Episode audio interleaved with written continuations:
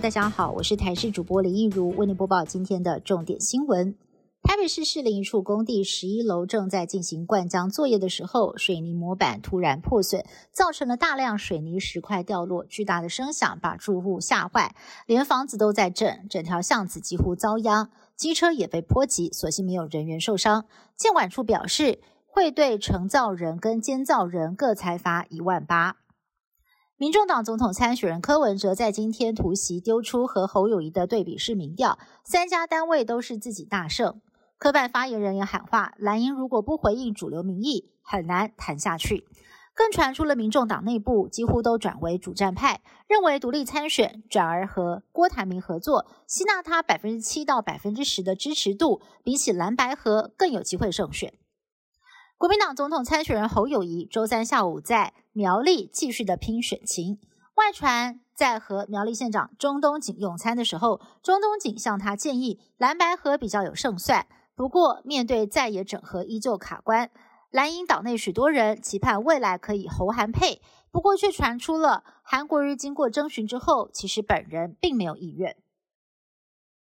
一向热爱运动的副总统赖清德提出了他的体育政见，承诺未来如果当选总统，要成立体育运动发展部，体育界也替他成立后援会，全力相挺。而赖清德也当场跟小小运动员们一起打球。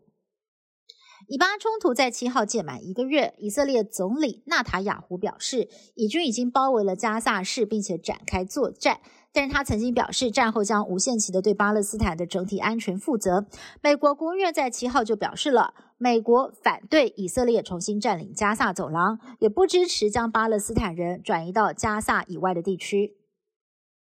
宇宙探索又有新发现，欧洲太空总署今年七月发射升空的。欧几里得太空望远镜传回了首批影像，包括了码头星云，还有英仙座星系团的清晰画面，还首度捕捉到了一百亿光年之外的星系，有望帮助解开宇宙暗物质的秘辛。未来还会利用这些影像建制三 D 宇宙地图。拍卖公司佳士得七号在瑞士日内瓦举行珠宝拍卖会，这颗罕见的蓝钻以超过台币十四亿的天价售出。其实蓝钻只占了钻石开采的万分之二，超过十克拉的更是少之又少。而这颗重达十七点六克拉，切割工艺精细，更是拍卖历史上最大的无瑕蓝钻。最后呢，是由一位匿名收藏家得标。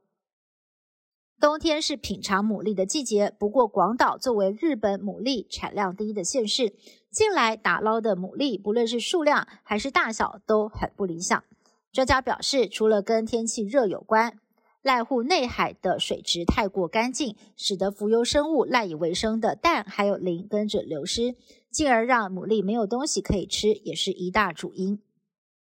以上新闻是台讯部制作，感谢您的收听。更多新闻内容，请您持续锁定台视各节新闻以及台视新闻 YouTube 频道。